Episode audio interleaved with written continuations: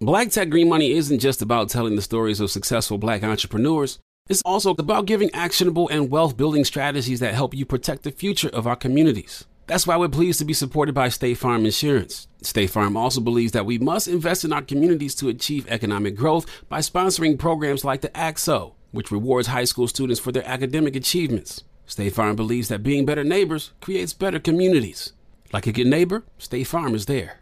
What's good, everybody? It is our favorite time of the year here at the Black Effect. We're heading down to Atlanta for the 2024 Black Effect Podcast Festival. And we're not going alone. Nissan is back as our partner, and they're continuing their Pitch Your Podcast Lounge at the festival, where you'll have the opportunity to pitch your podcast idea live and share it with the Black Effect team. So get those podcast ideas ready. And remember, you can count on Nissan to dial up the thrill in your adventures, no matter where life takes you. Visit blackeffect.com slash podcast festival for more details. AT&T connects an ode to podcasts. Connect the alarm. Change the podcast you stream. Connect the snooze. 10 more minutes to dream. Connect the shower. Lather up with the news, sports talk, comedians, or movie reviews. Connect with that three hour philosophy show. Change the drive into work in traffic so slow. Connect the dishes to voices that glow.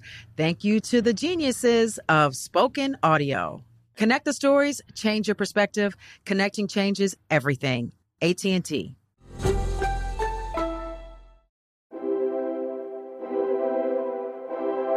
That's how we own it. What's good, family? I'm your girl, Tamika D. Mallory. And it's your boy, my son, the general. And we are your hosts of Street Politicians, the, the place, place, where, the streets, and, and politics, politics meet. We are in person today. You know what I'm saying? New we back year, in office. Back, new year. Yeah. 2022, we back in style. back in style and inside. We back in style and inside. We doing what we do. You gotta actually put pants on now. Yeah, like man, I me, I gotta put my, my pants right in my boxes. You know what I'm saying? Can't do I that. I put my my shirt over my nightgown sometimes, and I go to work, and, that, to and work. that's that. And, but nah, now it's it's good to be in studio too, and to see the entire Street Politicians team, folks that have been working to yeah. make this show the greatest, and it's it's a good feeling to be at work. Our panel today is probably going to be a deep, long discussion um, I'm excited about it. I want to see what you did. You know, what you, yeah, you put man, this, this, together is, all by your lonesome, all by myself. Um, and I want to. I'm I'm excited to get to that. So I don't want us to sit and belabor. There's so much happening so much. in this country. So much happening. There is the debate that's happening over the filibuster being changed so that they could get voting rights passed in Washington. That's actually just started yesterday. There's developments there. Um, there's things happening with uh, COVID 19 and, and the vaccinations. Looks like Nike um, has laid off or fired several of their employees who were not vaccinated. So, over this past weekend, uh, several people who were not vaccinated have been terminated because the policy went into effect in October that they would have to be vaccinated, and the deadline was January 15th. So, you have that happening. You've got kids walking out of schools because they feel unsafe. You've got mayors like our mayor in New York, um, uh, Eric Adams, saying that the, the city, the world has to open up. And I actually agree. Um, you know, and that. I don't agree with Eric on all the things, but I do agree with him that the, the city has to open, the country has to open. Too many people don't have jobs. And by the way, the federal government is not sending all of this money for that it was sending in the past. So we yeah, got to get people PPP back to work. Yeah. People got to get back to work. Somehow we're not getting rid of COVID. The CDC and others within the federal system, whatever health experts say, we've got to live with COVID the same way we do the flu, the same way we do all these other things that we deal with. And we got to it we have to figure out how to work it out. That doesn't mean that I don't understand students who in their schools aren't getting the proper testing equipment, the proper masks, the proper sanitizing, you know, things that they need and support so that they can be well. And they're saying hell no because when you say it the city has to open up, there's there also should be mechanisms for dealing with people who have health concerns and challenges. So there's a lot of stuff going on even with that. I mean, there's there's shootings happening still. I think I saw some which I don't watch. I don't even your page, I can't. It's too so traumatic. Um, sometimes you have funny stuff on there. Well, you had something on there that I appreciate the other day, which I'll go to that next. But um, but you had something on there about a woman being stabbed or yeah, in the Bronx the other day, um, five in the morning, two men beat and stabbed a woman. Just did they know her? It didn't seem like they asked her some questions and just started stabbing her in the back, in her torso, and beating her and kicking her. It was just I just don't like I said, coward culture is at an all time high, and um, it seems I don't know what it is. I've been seeing a lot of this in the Bronx, where um, men are just really assaulting, stabbing, cutting, beating, trying to rob women. And I think you know, as men, we have to do a lot. We a have to do a lot to, of work to, to com- take back our communities, yep. man. People can't feel comfortable. Mm-hmm. Like we have to make those type of f- people feel like, yo, we can't even be seen out here. You know, we have to, we got to protect our communities, man. I think it's time that we definitely got to step up and um just be those stalwarts in our community that protect our women and children. But it's not just um in the Bronx, although the Bronx has really been wilding. Like mm-hmm. and and it's crazy because I tell people I live in the Bronx and they look at me like oh, you know, and I mean around the world it, because poverty the, too. You know, poverty. Well, we have the highest poverty rate Right, in, in, in, the, in the state of New York. Well, know, I don't know because upstate is pretty bad. I'm just saying what they. That's what they said. I just read where they said that it's the poorest borough. Well, yeah, I mean maybe, but I'm just saying. Maybe they're talking about in the city. Yeah. Because in the state the of New York, upstate, there's some places that are it's really. I would have to really, look into that, but I really know really bad. So I guess maybe in the city, but nonetheless it's not just there because we just went to a vigil last week for a young girl who was working at Burger King and the man went in there and asked her to give the money. She gave everything that was in the register and he still shot her to death. So it's like it just it never it's never ending. It's all across not just the city it's all across the nation. We have to travel this weekend to Las Vegas where there's violence happening. We're hearing that. I was I was saying, well, you know, the, the organizers we're working with, I said, well, can we um, you know, go to the hood and have our event there? You know, and I was trying to work it out. And she was like, oh no, the shootings are not just happening in the hood. It's on the strip it's in just the regular mall, anywhere. It's anywhere and it doesn't make sense. It's not all gang related. It's just violence. It's just it's breaking out everywhere. And so, you know, um, it, it's a lot happening. And I think, you know, and we spend a lot of time focused on Soldier Boy's pictures were released and, you know, we won't talk about that on this show, but whew, honey. But anyway, that happens and then Kodak Black gets a lap dance or whatever twerk dance and the thing and this happened that happened. And we're really focused on that. You see the comment section light up and I don't I'm not saying we shouldn't. I'm saying there still needs to be joy. There still needs to be things to take your mind off the trauma. But when somebody's talking about voting rights or talking about other things that matter there are less people engaged. I'm again not trying to take away folks' ability to enjoy and to and to take their mind off all these other crises, but we have to be equally engaged because guess what? Our opponents, the people who work against us, they are they are uh, methodical, strategic, they are relentless, they are patient. They spend their money together. I mean, these folks are very, very much so invested in uh, their lives, their world, and the world that they want to see. They're building it. They're building it. They're fighting for it. Now, and then that brings me to the money conversation and what was on your page that I did appreciate. This Kyrie Irving piece. Now, all of a sudden, well, maybe he can play in New York if we are willing to pay a fine. But that's always the thing about it is that that's always been it's always been the, the mandates were about fines because if you didn't if you didn't um follow, follow right. the mandate, then th- there was a fine. You had to pay a thousand dollars, then another thousand, then two thousand, then ultimately it was five hundred five thousand dollars every time. So like and they got the money. for me, it's like why wouldn't he just why wouldn't they let him do that anyway? Because if if if he's testing and he doesn't have COVID and he's he's playing their games anyway, there are different teams that every and it's not the mandate of the NBA anyway. You know, the whole NBA doesn't have a mandate.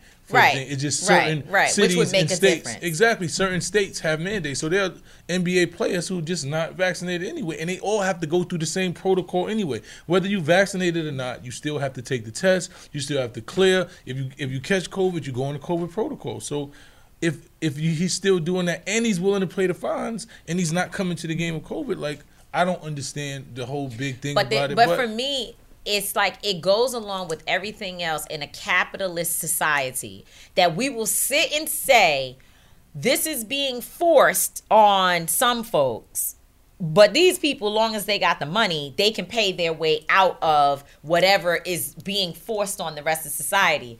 I was watching um, you know i watched uh, several shows.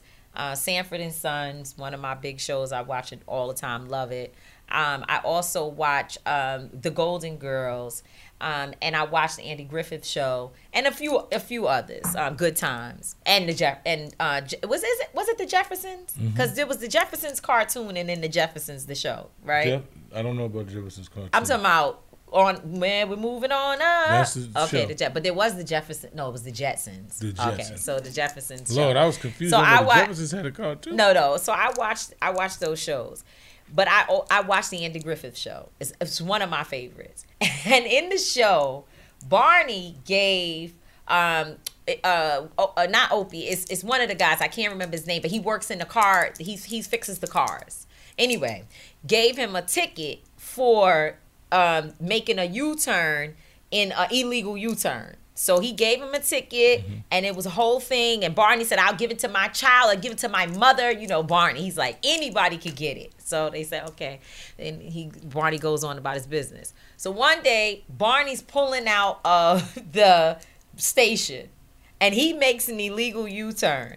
And the whole town runs up to, to Barney, led by this guy, saying, "Citizens arrest! Citizens arrest! Citizens arrest! You got to write yourself a ticket. You gotta you gotta pay because you were not going to an emergency and you made an illegal um, turn, and you it, the rules don't change for you.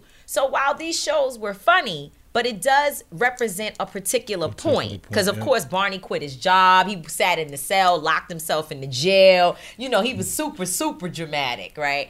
And but it did make the point, and Andy told him, "You told folks that this was the rule So how do the rules all of a sudden change when it comes to you? Of course, it changes because Kyrie is helping them win games. So now all of a sudden, there's the, the Mm-hmm. There's a different mandate we can shift. But I think I think I think it's it's a, a plethora of things, right? It's it's Kyrie is helping to win games as we move along in our knowledge of what COVID is and the possibility of eliminating it, how it spreads, Right. people who actually still have the vaccine getting it, or and, and and realizing that it's still the same protocol. So when you start realizing, and that's why Kyrie came back because now if you look in the NBA. You have a bunch of people who have 10 day contracts because everybody's on the COVID protocol. Right. This person got COVID, so he got to sit out. So now they don't even have players. So everybody's still dealing with the same thing. It's not like you eliminated anything. So when they what they realize is well, whether you vaccinated or not, if you don't have COVID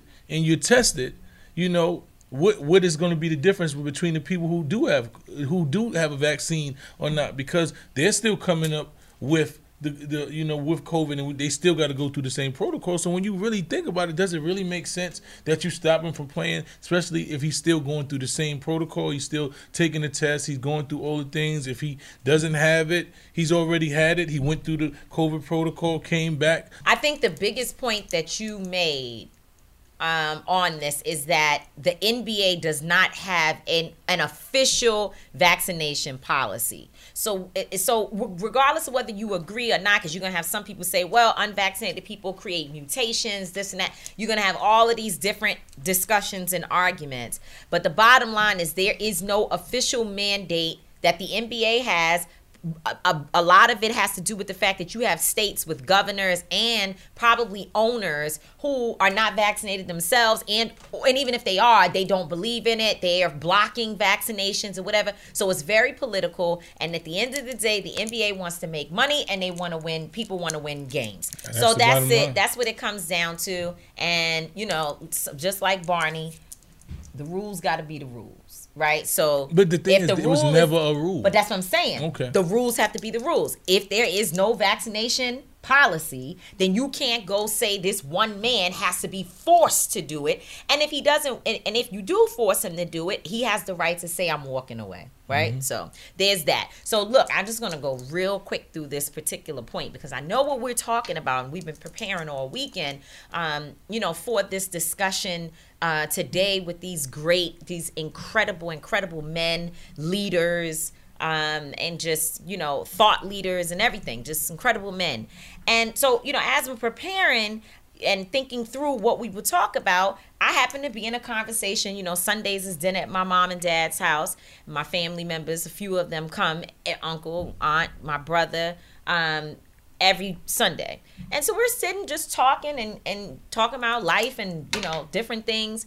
And casually my brother says yeah i did um, five years, 60 months, he says, in solitary confinement. And I'm like, what? Like, first of all, I did my brother's bid. He'll tell you, I did all his bids since I think, you know, I, I, I don't remember when it first started, but even at five and six years old, I knew he was going to call on the phone. So I was, because, you know, the phone was busy. There was no call waiting, right? So I was the one like, hey, Get six o'clock, phone. six o'clock. You know, Derek. So that's doing a bid with somebody. When you concerned about when they call, I was concerned about his box being By the time I got to ten and twelve, I was going in the grocery store with my parents. Like he needs these little shrimps. He needs this can of this and the tuna and whatever the whatever it was. I have been involved in every part. But then I became a teenager and I started hanging in the street. So I must have missed five years of when he was in solitary confinement. Probably.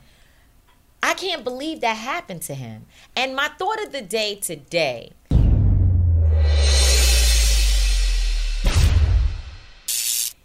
Cause there, I see things about my brother. While he's wonderful, he's calmed down. He's a, he he getting to be an old man now, but I see things about him that, and not, and I don't mean in the ne- you know, cause he's younger than some of these young cats physically and all of that.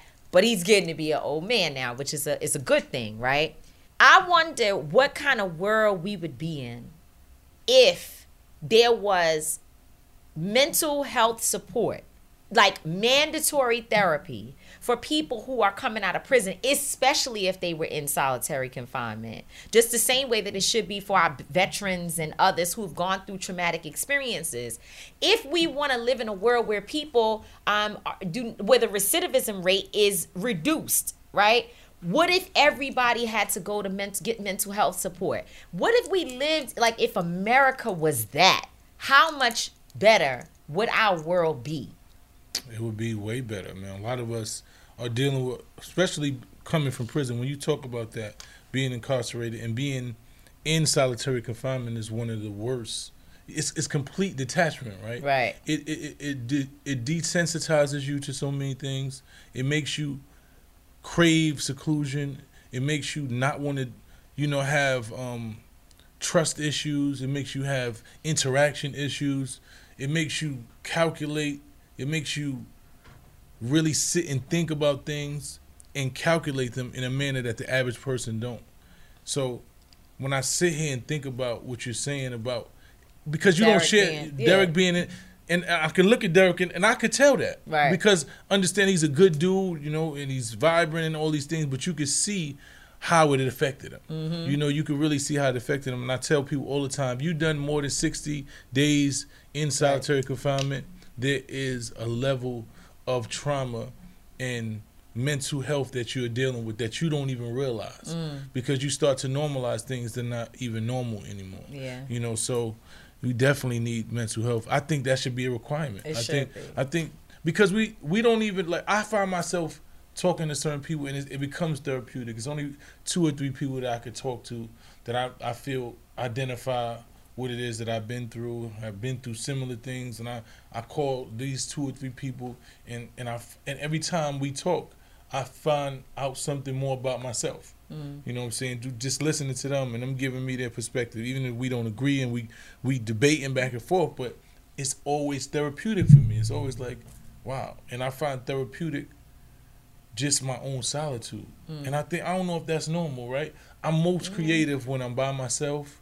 I'm most creative when I'm just walking alone. I find myself in a different space. I like I crave that. Mm. You know, and I don't and, and sometimes I don't know if it's good or bad. You know, but it's challenging when you have a family and and and everybody wants engagement or you're a part of a project and people want you to be engaged. But i even i have to get by myself in order to hear and to and to be in tune with my leadership mm-hmm. um, and you know to read and and stay focused. And so i don't know if it's a bad thing but i do know that there's some just some some fundamental issues about this country that really need to be shifted in order for us to be a healthy society AT&T connects and ode to podcasts. Connect the alarm. Change the podcast you stream. Connect the snooze. 10 more minutes to dream. Connect the shower. Lather up with the news, sports talk, comedians, or movie reviews. Connect with that three hour philosophy show.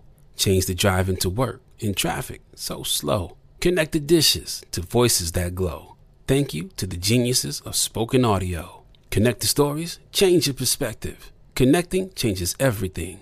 AT&T.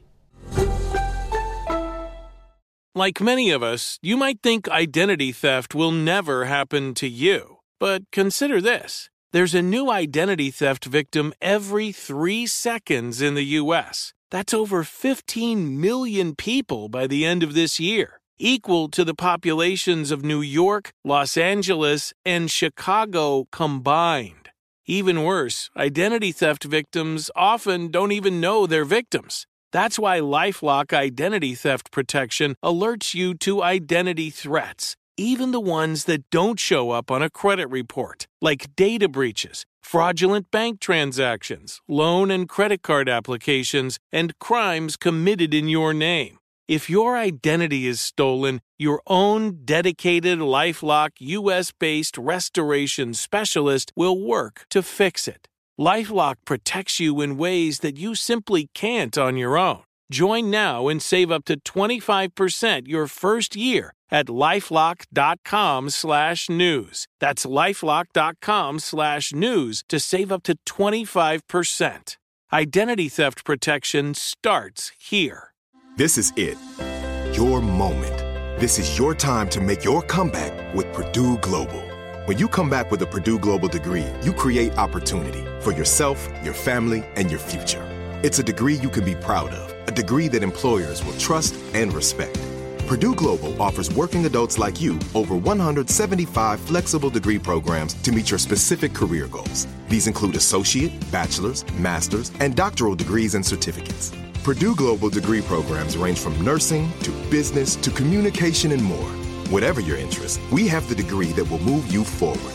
You have the knowledge, you have the experience. Now it's time to get credit for the work you've done and earn the recognition you deserve with Purdue Global, Purdue's online university for working adults.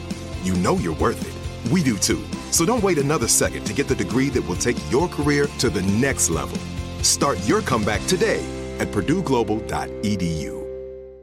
That's how we own it! All year, we are really working to bring in more black male owned businesses. We need to hear from black men who have products, services, and, um, you know, particularly um, black men, but everybody, anybody, but we're looking specifically for black men. And so if you have a business, a real business, we tell you all the time, it's got to have like a tax ID, a bank account, real business. Please hit us up in the DMs at Street Politicians Pod, at Street Politicians Pod, and our team, they're in there. They're looking for the dopest businesses out there, and we want to be able to elevate your platform and to, to really bring some awareness to your products and services.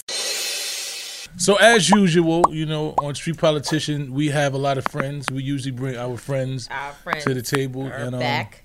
these three brothers are brothers that I, I consider friends who are very um, inspirational, motivational from different walks of life, and um, they've inspired me in different ways. Um, first, I would like to introduce my brother Shaka Senghor, a writer, entrepreneur, speaker, inspiring speaker, leading voice in criminal justice reform, and president of Shaka Senghor Incorporated.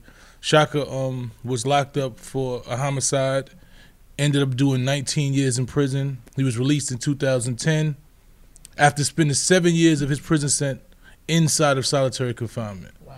He wrote a memoir, which is a dope memoir. He's recipient of numerous awards. I can't even name right, all the awards right. he got. We'll be sitting here doing the whole episode on that. But um, welcome Shaka Senghor to the to the panel today. What's going on, Shaka? I'm blessed, man. Thank you all so much for having me. It's good to see all faces. I know it's been a while since we all been in person, and uh, just inspired to be here and honored to be here. So thank you all for having me. Definitely, man. Thanks for being here.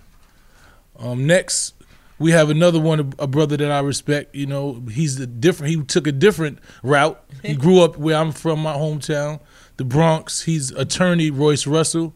Um, he went to Hofstra University where he got his law degree, became a criminal defense and civil rights lawyer in New York City. He's my lawyer. My lawyer. You know too. what I'm saying? He, he, calls, he does, he's got us out of a lot of stuff and got us into some more stuff. you know what I'm saying? He specializes in criminal defense, false arrests, police brutality, civil rights violations, immigration, contract employment, all types of things. He's he's one of the dopest lawyers that I know.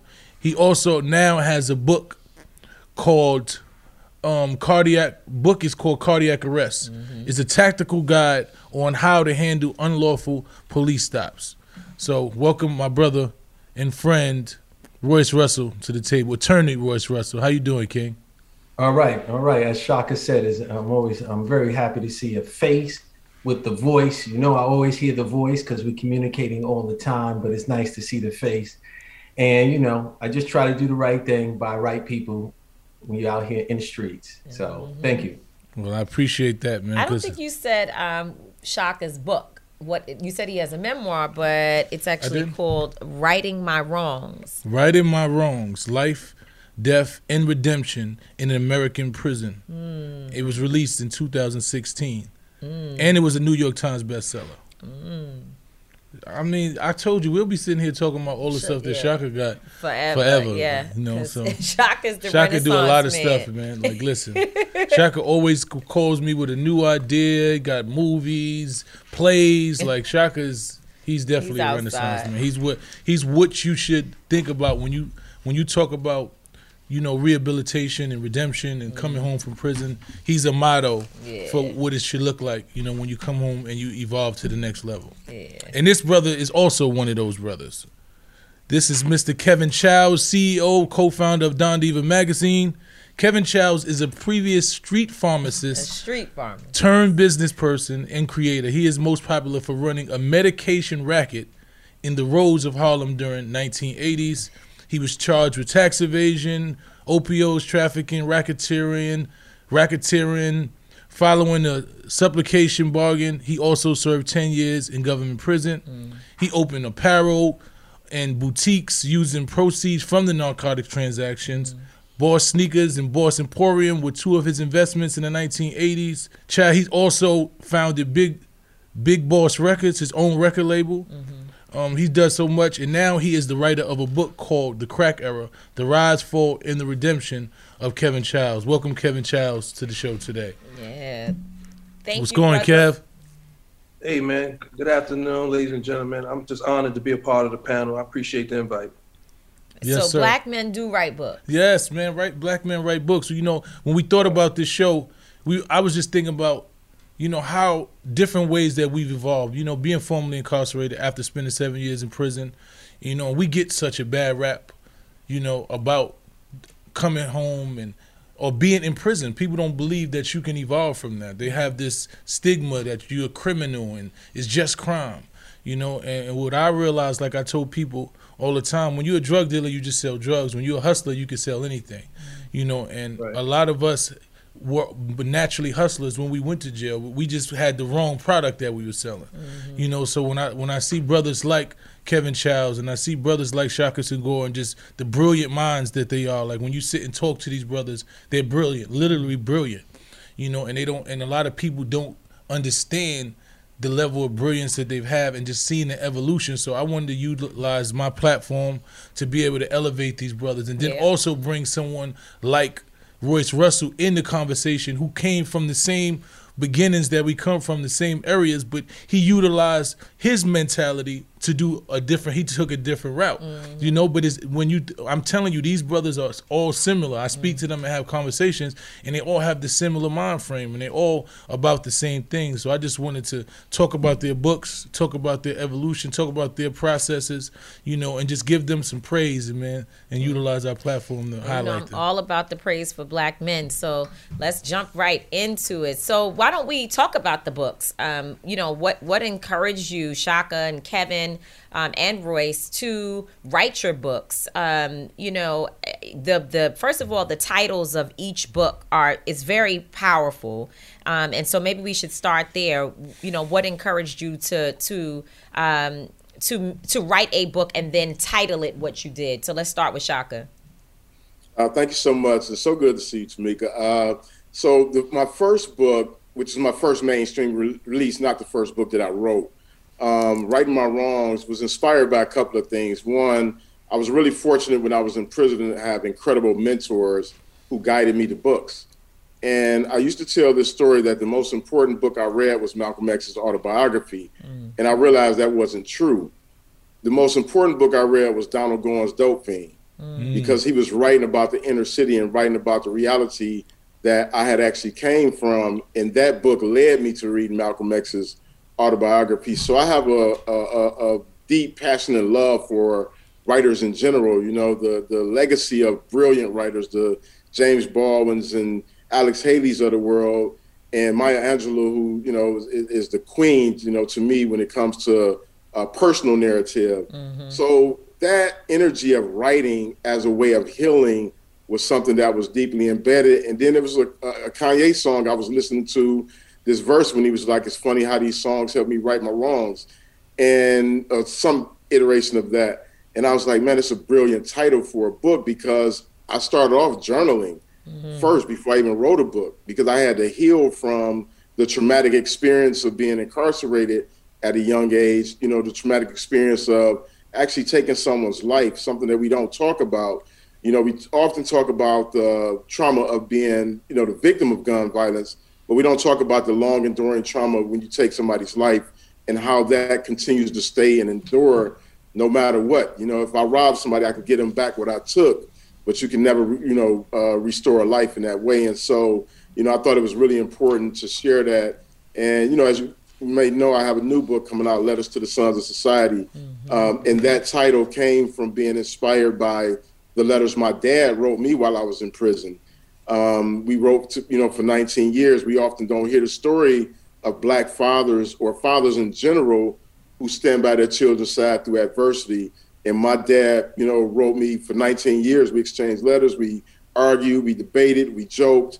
Um, and I wanted to, you know, really memorialize the world that we live in for my two sons, one who's 30 years old and one who's 10 years old.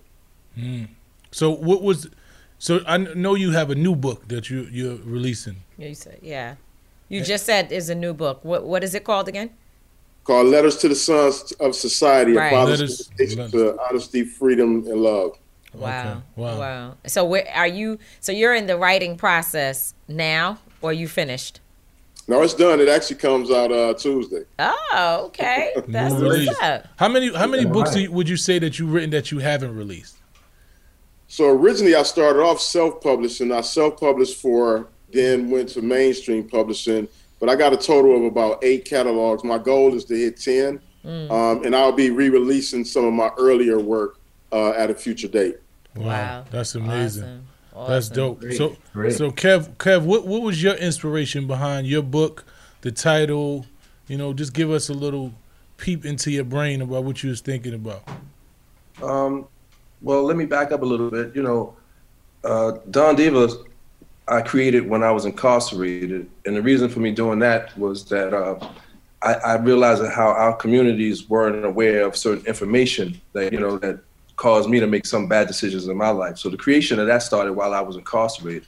So for almost 20 years now, we've been publishing Don Diva, and our motto is like, you know, we uh, educate and entertain, you know, and it encompasses uh, a way creatively that we provide information that wouldn't ordinarily be read, readily available. You know, of some of the pitfalls that happen in our communities, from everything from uh, repairing your credit to some of the laws that we often find about we find out about after we're incarcerated. You know, having said that, fast forward, uh, to be quite honest with you, you had a lot to do with me writing this book. To be honest with you, my son, um, that situation that you quite aware of when you went up to in '97, which caused me to thereafter go up there to to to expound on what you what you have been talking about. Mm-hmm. Um, I realized after that interview that it seemed like people was interested in, in, in what I had to say and me more personally. So I think probably days after that, I was encouraged to start writing. So from the time that I was up there, which was like in 2016, I think maybe the next two years, I spent, um, you know, just um, writing more specifically about a time period and myself. Um, but that derived from my uh, invitation to come up to Hot 97 after you had came. Wait, you guys so, have to um, tell us the story. Like we all yeah. want to know what happened. Well, uh, so basically, what he's talking about, and I and I, I never knew this. You know what I'm saying? So I'm honored to even be able to inspire something like that. Um, when I did my freestyle on Hot 97, I talked about a lot of the intricates of the streets. Mm-hmm. And um, are we talking about the freestyle that I everybody, the whole yeah. world was okay? Absolutely, yeah. yeah. And, and, just broke down certain principles, you know, about snitching and certain people that were glorified in the culture. And um, Kev, being from that era and that culture, was one of the people that that when I talked about certain situations that happened, Flex has said something about it, and then um, it, it, it, went into well, we need to get Kevin Chiles up here so he can have and listen to what he talks about. So Kev is somebody that's been respected in the streets and just in the culture in general, you know. And um, we set up the interview to where he went up to Hot 97 and they asked him about principles in the streets and what makes this snitching and what are these certain rules and codes and he just broke it down so eloquently mm-hmm. you know a way that even i couldn't do it because he just has a different understanding the way that he he just you just hear him speak mm-hmm. in a way he but like a street pharmacist most people don't say street pharmacist mm-hmm. but this is just how kev you know he presents things so he went up there he broke it down and um, I guess, like he said, just having that conversation and seeing how people were interested in just understanding right. how he thought and how he perceived things, then he just put it into a book. So that wow, that's amazing. I'm I'm honored to to have had anything to do with that, man. I appreciate that. Well, I'm I'm happy that it occurred that way because I, I would have never did it. Like I said, we we have been publishing this magazine for over 20 years, and and we have been um, interviewing certain individuals that you know I found that the community had found very interesting to help to deliver our message. And at no point in time did I ever put much of the emphasis on myself for the most part. So, um, like I said, coming coming from that interview and seeing how well it was received and it going viral, I was encouraged thereafter, like, well, Kev, you, you probably need to do something like that. And, and I put pen to paper, and that's really how that came about. Wow. Wow. That's dope, man.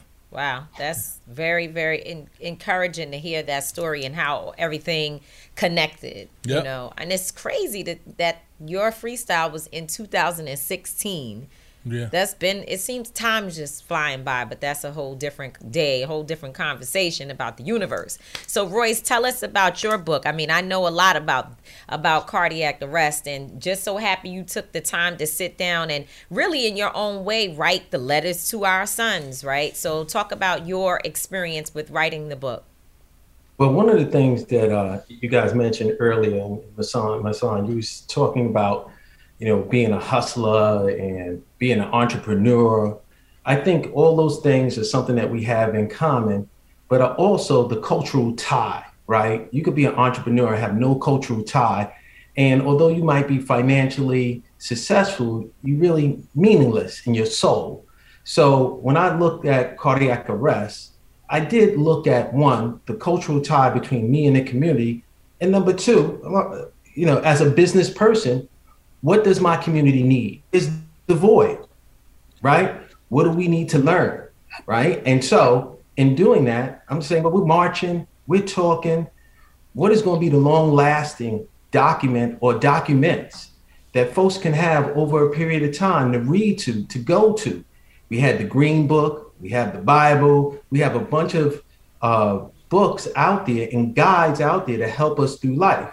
So looking at it from a cultural and an academic and and an awareness perspective, when you know you have laryngitis, Tamika has laryngitis, and you're not out there in the, in the forefront speaking, well, where are we getting the information from? Mm. Right? When your time is divided and you're doing other things, where are we getting this information from? How can we make this information with us, take it, take it with us all day, every day?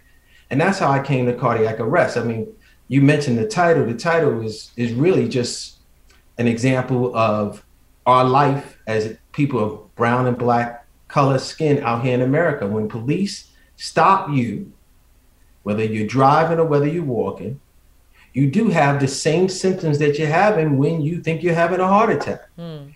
Your hands get sweaty, your blood, your, your your blood pressure goes up. You know, you start thinking about, well, at least for me, what is what I did in the past, what my future is going to look like, what's going on with the present.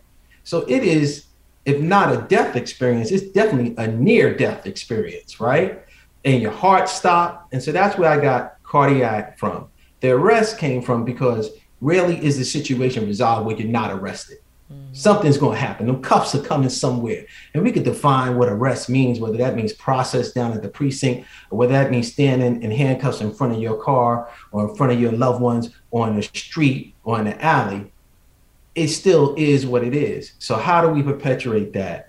You know, and so I went and wrote the book based upon my experiences growing up in the Bronx, growing up in an area that is not serviced, growing up in the, in the projects, as they say and kind of extrapolate on that and my experiences being a civil rights attorney. Mm. We translated that book into Spanish, and now we have a workbook where brothers and sisters can sit down and they can look at questions, look at answers, multiple choice, A, B, and C. Pick an answer. We can have a discussion why that answer is right or wrong. Or are there two answers that are the same? You just happen to pick one, and I just happen to pick another. Mm. And then have a process where they can do critical thinking. They can write down their thoughts of what they see, how they vision their community. How can they become a leader? You know, using analytical skills, you know, understanding how the Constitution works with you actually being arrested. So, although we're having change for those here who may or may not know in New York City from an education standpoint, we see how far we will see how far change comes because this should be part of our educational system because it combines the reality of what's happening to most people that in that live in America, and it gives you an education of civics and critical thinking. So that's how I got to where I am. That's dope. And when I'm listening to you, it, it, it correlates and connects to what Kev was saying, what he was doing with Don Diva, like giving knowledge about laws and things in the system that he didn't, he wasn't privy to until he actually went to prison. So he utilized the magazine to give information and entertain at the same time, and just you doing the same thing, utilizing this book to you know inform people about how the system works and certain things to do with the system. So I told you y'all have so much connection and, and have so many similarities. That's dope. But um, Shaka and Kev in, in the titles of y'all books, there's the word redemption. You know, and I just want to know, y'all expand. What does redemption look like to you? How do you feel like you redeemed? you are redeemed, or do you feel like it's going to take long? You're never going to be redeemed, and if it if you do feel like you're not redeemed, but you can be redeemed, what what will it look like? What would you have to do to be redeemed? You want to start, Kev, or you want to go? Um, feel free. Yeah, you know, I, I, think my redemption took place far before I ever got out of prison uh, because it really had to come from within my community, and they had to come from my people. Uh, I never thought that the system itself would give me a second chance. And even at this point in my career, uh, there's tons of obstacles that stand in the way of just living a normal life, right? Um, and, and, that's kind of par for the course when you think about being black in America. But just for an example, you know, uh, people don't know that if you have a felony, it's hard to get life insurance. It's hard to get home insurance. Uh, and as a homeowner and as someone who wants to ensure that I protect uh, my my son. Uh, you know, in the event of my demise, those things are, are obstacles. They're you know things that we have to navigate. So I never have thought that the system itself will be uh, open to allowing us to to you know redeem ourselves. But for me, it was really about community, and a lot of my work started while I was in prison. You know, um, I had you know these older brothers who challenged me. You know, they challenged me to grow.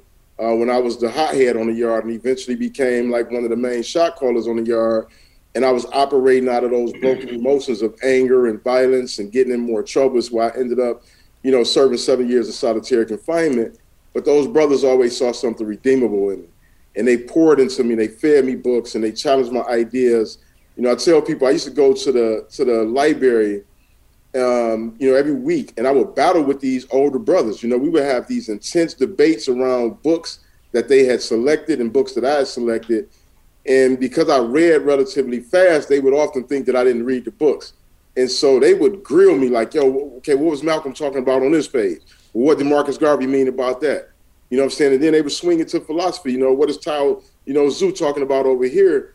And so that just sharpened me, but it also grew me.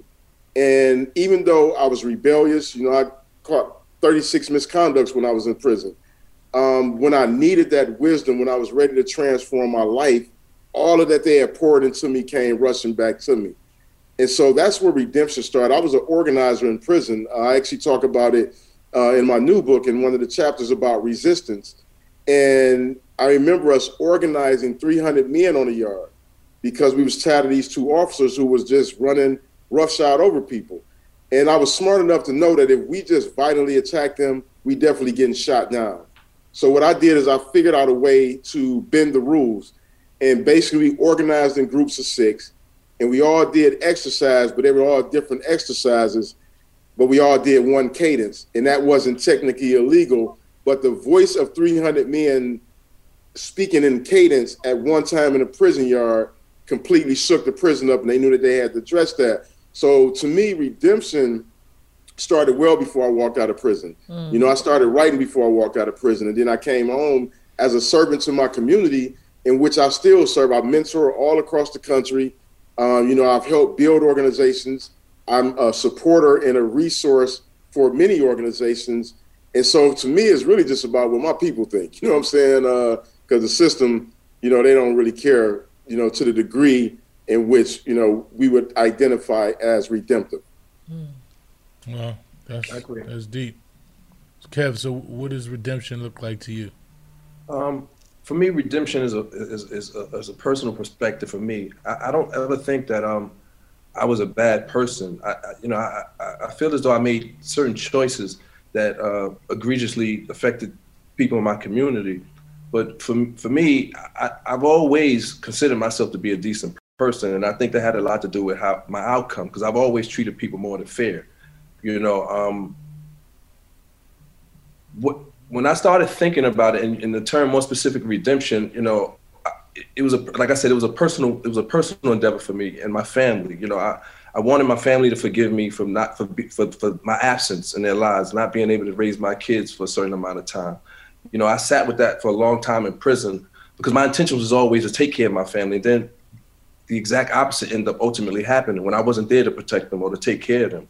You know, so I wanted first and foremost my family to forgive me, you know, because my, my decisions and choice causes me not to be there, to be a father to my children and to raise them and to provide the things that I always wanted them to have. I always wanted them to have a better life than I had.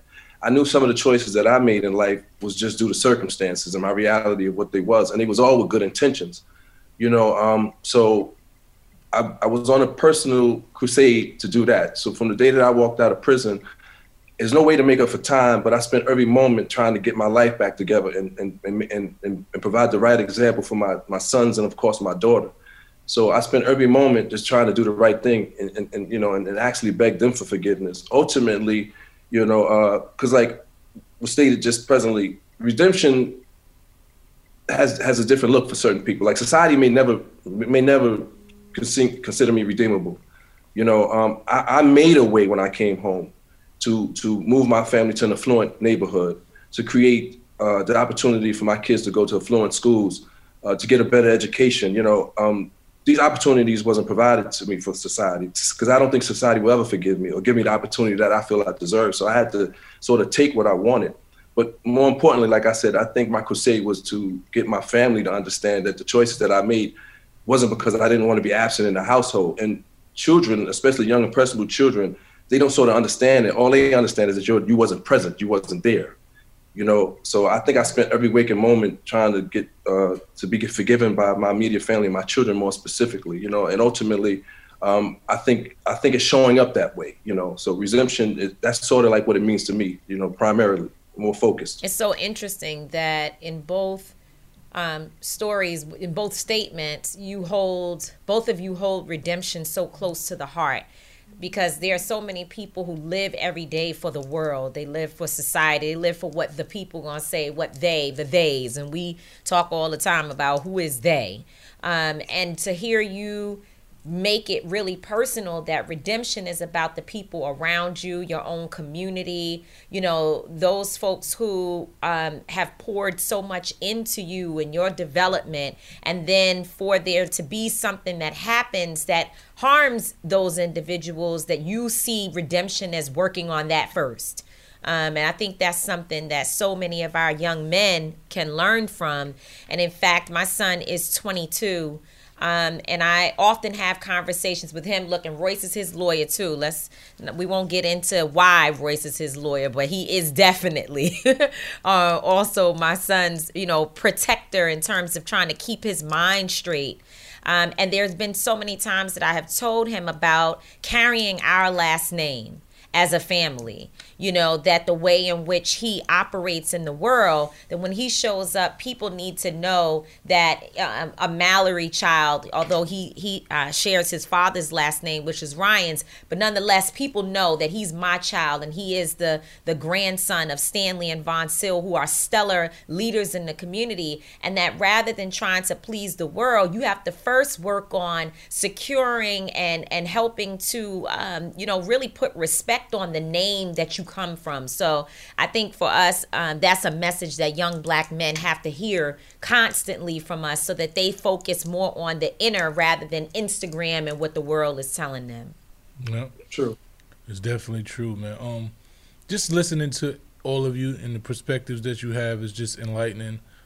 I just want to know, um, Shaka. You know, I know that you do a lot of work, and we do similar work with mentoring. How how do you approach? Because a lot of people approach mentoring different. When you have conversations with young men that probably are in similar situations or similar mind states that you had when you were young, and you see them going down this path, like what's the mind state that you approach them? How do you deal with that? Because we talk as we talking about Tamika's son, like we need a little strategy to try to help our son. So just like what what is your strategy? Yeah, you know, I, I think I approach everything from trauma informed care. You know, I was an honor roll scholarship student with all the potential in the world. And a series of traumatic events happened in my life from being abused in the household uh, to being shot at a young age. And so when I'm working with young people, for one, I learn to listen more than I talk. Mm. Um, I think our instinct is to try to correct, to try to guide. And I've just learned to listen because typically when you listen, you can start to unravel uh, the mystery behind young people, right? Uh, and then it's also detached ego. I don't have my ego attached to any outcomes because at the end of the day, I had to serve a sentence. And so I'm very clear that if you if a, if a young person is intent on making poor decisions, like you can't attach your ego to that, otherwise you'll drive yourself crazy. And so it's egoless mentoring, it's intentional listening, but it's really through the lens of trauma informed care, really understanding what has happened to our children, what they've been exposed to, where their points of pain are at, uh, you know, and especially with with family. You know, I, I am parenting. You know, my ten year old, um, his mom and I, we haven't been together for seven years. So understanding that that was a fracture early on, that I had to be intentional about how do I co-parent in a way that's healing, healthy, and that's rooted in the love for him. And thinking about the young men that I mentor and the young women, I mentor a lot of young ladies as well, is understanding what is what is that trauma story, what is that origin story, uh, and what is their aspirational story. And so a lot of times just listening and really hearing where they're coming from, but also being willing to be vulnerable and be honest and to not glorify past decisions. Like, you know, I was convicted of second degree murder when I was 19 years old. And, you know, I, I, I understand the culture, you know, the, the, the whole, you know, how we celebrate the psychotic behaviors that exist in our community, you know mm. what I'm saying, and how we elevate that, right? Um, you know, I was put on a pedestal in the hood as a, as a, as a shooter. Um, and so for me, really getting them to understand there was the prison sentence, but then there's the reality of, you know, this is something I live with every day. You know what I'm saying? My brother was murdered last summer, and I couldn't properly grieve because I know I made a family feel the way that that, that our family was feeling. Wow. And so trying to unravel, you know, that reality for them in a way that's honest, that's transparent, it's not about glorifying, you know, like, yes, I got shot. And the story we hear when somebody gets shot is like, oh, you know, I did this and I had to get back. What we don't hear is that when I was sitting in that hospital bed, that I was afraid because I was really a kid. You know, mm-hmm. 17 years old, you're a kid. But when the stories are retold, oftentimes they're glorified as if we are void of emotions, as if we're void of fear, or as if we don't experience sadness. And so that listening, you start to tune in, and then language is so important. Um, you know, when I talk to the young brothers, I intentionally call them brothers. I don't call them, yo, what up, my little nigga? Because that that that word, as much as we use it in our culture, and, and it's not to be, you know, it is what it is, but it also creates a, a, a, a, a barrier between emotional honesty. And I think when when I when I've talked to these young brothers, they can't wait to be hugged by a man, like a man that stands in the authenticity of his manhood with love and, and emotional growth and maturity. Like these young brothers crave that, and they're afraid to seek it out. So we have to be seeking out how to give it to them, but we have to listen first. L- Let me ask you, uh, Royce. Um, Yeah. Just thinking of you know me saying that you uh, have worked with Tariq and I have called you many times late night. Like, can you talk to him? You know, can you um, you help to translate things that I have not been able to articulate well? Um, and you know, and also just to help him see what the end result of you know not not coming home on time nobody knows where you are these types of things like what can happen i'm assuming that you have so many clients that you are you know uh, that you're defending and working with professionally that you take you have to stop and take time to also mentor and try to work them through some of the the mental and emotional challenges that they're facing. So tell us what that looks like for you in your work and how exhausting is it as a black man? Do you feel like it's your responsibility to do that with the young with you know people that you are working with, your clients? Well, first of all, um, you do a great job with giving your son advice. It's just that where he's hearing it from, right? It's not the advice in and of itself that is not good advice. It's who I'm hearing it from and whether or not I want to give credence to that because I'm a male and she's a female, despite what you do in the world, right? And then it takes a little bit of, yeah, I heard that before. I remember when my mom said that. You mean like this has been going on for generations? Yeah, this has been going on for generations, and this is how you're going to have to deal with it. And I think once those who are younger see someone that is older saying, "Yeah, I had that experience, and this is how I went through that experience," then it shows a different light. But I can never be as eloquent uh, to reflect what Shaka just said in reference to how you go about being this mentor, because what you're speaking to is as an attorney, that's exactly what I am. Because most of the people that I represent, young, old, in between, people of color, I'm probably maybe the first or second time they've had an attorney that's African American. They've had legal aid, they've had neighborhood defenders, they had the attorney that their family thought was going to do the right thing. And usually that's not a person of color. So then here I come walking through the door, right? Intentionally, unintentionally, referral, you name it. And now they're seeing, maybe for the first time, someone of color that is talking about the things that they did. Then you add on top of that, once I get to let them know me, because that's what comes first, right? They're not going to, you know, tear down their guard. That, that, that defense is there. It's always been there. It got to be there every day, 24 hours, seven days a week. It's going to be there. When I get finished talking to them, they go upstairs. It's there when they come down in the elevator to have their legal consultation. It's going to be there. So somebody has to tear down the wall. And so as we having the conversation, then they realize, oh, you grew up in the Bronx.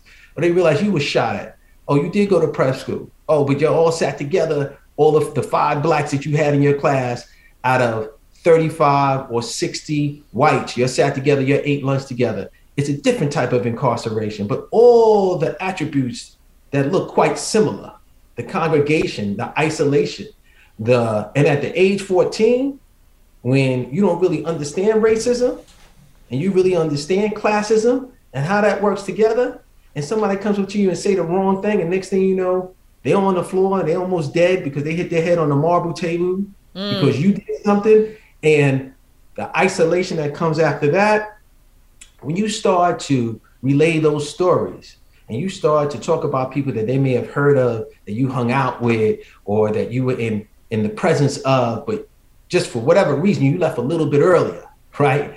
You know those things start to resonate. So what i do in my practice and what i do every day whether it's mentoring or whether it's advising is that we're going to walk the walk together mm. that's just what we got to do we're going to walk the walk together and i'm going to call you on things that are just flat out what are you talking about like, what are you saying? Like, what, what, what are you really saying? Is this what you're saying? Because nah, that's not what's really right. And then there's going to be some things, and there's going to be a lot of things that, as we talk about trauma, like I never really saw it that way because I don't see myself being traumatized, right?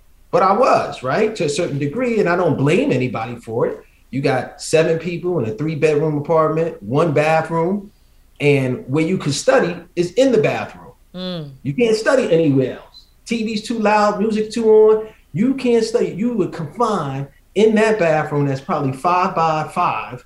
And if someone goes to the bathroom and does something, you can't go back into the bathroom to study. You mm. sitting on the edge of a tub reading on a hamper. It sounds pretty isolation to me. It sounds like you isolated to me. Different, once again, never the same, but kind of the the, the no i mean it's it, but and then right? and then and then you're sitting inside of an apartment that is located inside of a housing projects where everything is right. going on and there's trauma right. that exists just from being in proximity to our communities and you know what's happening. No matter what you're doing i was a kid who grew up in a household that was very different from my neighbors right? We didn't have um, it wasn't well you know and then and, and that's relative. I was to say we didn't have drug addicts like in in our home. Like my parents weren't drug addicts. But the truth is uncle jimmy who came every sunday was a crack addict. And right. he had aids. He had to sit in one space in the house where he was he had he was also homeless. He was bleeding. My mother you know but she was still gonna let him in. So he was being taken care of. My brother was in and out of the system shot this one this happened that happened he's in jail back and forth. And while they were my parent my father was a correction officer my mother was working for taxi and limousine commission they were good people we were the best of the best in the building but we still lived in manhattanville projects. So the That's trauma right. is still there. Yeah. Yeah yeah and then so and so then when you leave that restroom that bathroom everybody is talking about how they want you to be a success but nobody is giving you the means to be successful. Mm. You're all in my way. Like, like what? So you translate that to people that you come across, at least in my practice, right? And we, you know, we kind of focus on the young folks, but really, I'm talking to men at 55, 56, 35, 34, and and no matter what the decade is, they're like, yeah, that happened, and and you know, 65, and like you still doing this at 65, and I'm amazed sometimes at myself, and Shaka probably can speak to this, and definitely Kevin can speak to how I'm speaking to some people in some type of way that I know if they want to do something, in a minute it could be over. You know what I mean? Like, like if they really want to do something, they really want, like, you know what, you're talking to me some type of way. I know where your office is. This can be a situation. The reason why you can do that is because your authenticity, mm. your sincerity, your culturalism. They, they, even though they don't know what to call it, they see it as a mentorship. You know, even though they don't know what to say it, they see it as love. Even though they don't know what to say it, you you their peoples. And you never have to worry about anybody filing any appeal. You ain't got to worry about nobody saying you sold me down the river. Is because of that relationship. That's dope. You know, I was just sitting here just thinking about all the traumas that we deal with, right? And just listening to and knowing a little bit of everybody's story here. You know, um, just thinking. I was thinking about this. It's kind of a deep question, and I don't know if you ever thought about it. But Shaka, have you ever liked um, the family members of the person whose life you take? Have you ever had any conversation with them, mm. or had some like express some level of sorry, or or was that ever something that you wanted to do? Was it an opportunity? Did that ever happen? Like a reconciliation? Yeah, some type of reconciliation. Yeah, that's that's a great question, Mysonne. I think it's you know it, it really speaks to what I was talking about earlier, how you carry this for the rest of your life.